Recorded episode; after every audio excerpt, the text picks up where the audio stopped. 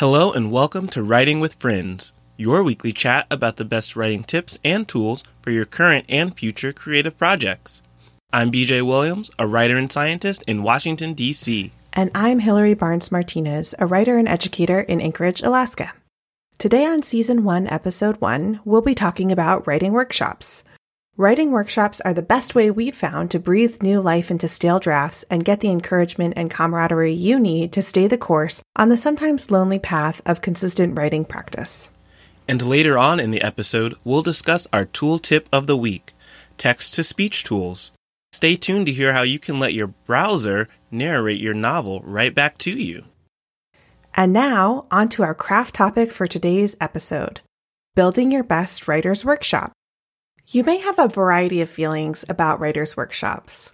Does the idea of a writer's workshop connote criticism and shame and anxiety for you?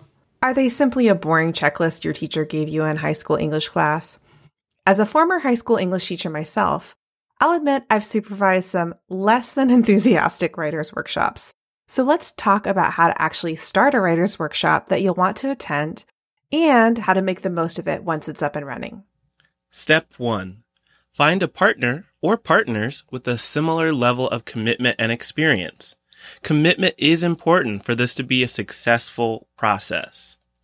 You can find people through Meetup, social media groups, writers associations, friends and family, or by attending retreats and conferences.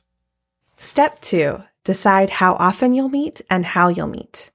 Will you meet online, in person, Will you meet weekly, bi weekly? Obviously, you have to find a writing partner or writing group who has the same preference for schedule and method of meeting as you do. However, unless your writing partner or group lives across the country like we do, we recommend trying to meet in person, at least at first, because you might find that there's something kind of magical about actually gathering together in the same physical space when we can manage that. Step 3. Commit to what you'll share ahead of time. Do you want to submit your next chapter or just a scene? Also, if you want specific kinds of feedback, share your questions and concerns with your writing buddies when you share your draft. Step 4. Generate effective feedback. It will be helpful for your writing partner or group if you record your thoughts and reactions as you read and keep specific suggestions to a minimum.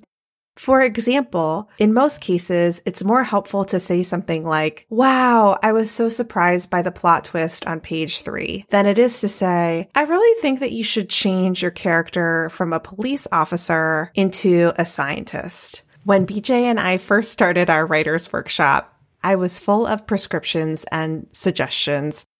And it really wasn't as helpful as it could have been because I kept on kind of derailing his stories with my fantastical ideas. So I still give my fantastical ideas from time to time, but for the most part, I try to simulate what a reader would think when reading his manuscripts. And he does the same for me. And that's what we find to be really powerful feedback. And following on from generating effective feedback, be prepared to receive the feedback. Consider a cone of silence where you're open to listening and hearing what your writing partner has to say.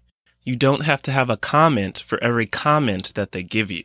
If you're really on top of your game, you can even share reader notes in advance so that your writer can probe into passages and questions that will be most helpful for them during your time together.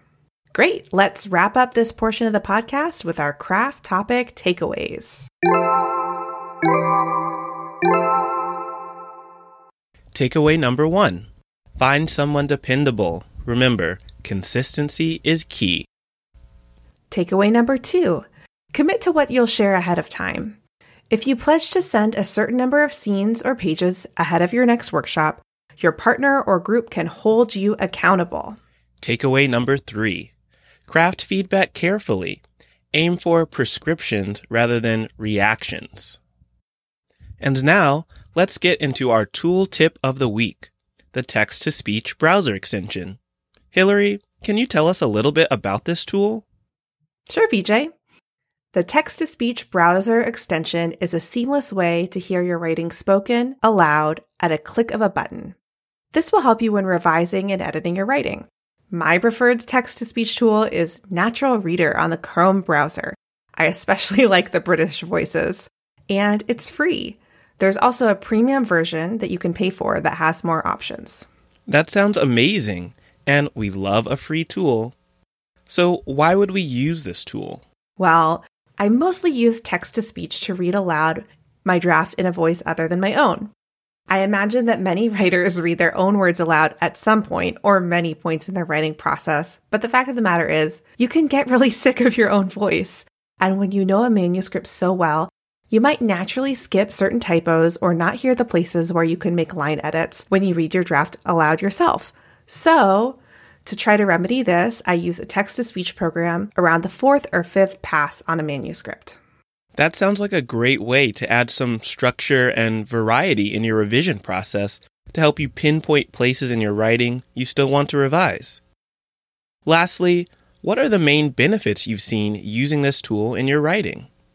Well, in addition to using text to speech during a particular revision pass, I use it from time to time to read aloud a scene that I'm having trouble with at any point in the revision process besides the first draft. This way, I can hear my words in a different voice, and it gives me perspective on where the weak areas of the scene might be. I also want to mention that beyond these writerly applications, text to speech is, above all, an accessibility tool. These browser extensions are versatile and can read PDFs as well as Google Docs. Some will read articles aloud as well. So I use text to speech in my daily life to read when I'm holding my baby, which right now is a lot of the time. And finally, you can add Natural Reader to your Chrome browser. Go to the Chrome Web Store and search Natural Reader, then click the Add button. Most text to speech extensions or apps even the free versions have multiple voices with a selection of accents and timbres, as well as playback speeds. Play around with it to find a voice and speed that works well for you. If you try out text to speech, let us know how you liked it by writing to us at writingwithfriendspodcast at gmail.com. You can also reach out if you'd be interested in hearing more about this tool in one of our tool deep dive episodes, which we release every fifth episode of the season. That's all for this week. Let's sign off with our current read. What is your pick of the week, BJ? I'm reading Dune by Frank Herbert. Ooh, I love that one. Kind of long, but worth it. And mine is You'll Grow Out of It by Jessi Klein. And tweet us your pick of the week at writing underscore friends or email us at writingwithfriendspodcast at gmail.com. We'd love to hear from you. And follow us on all your favorite podcast platforms to hear about more writing tips and tools. Thanks to Music Town for our theme music. See you next week.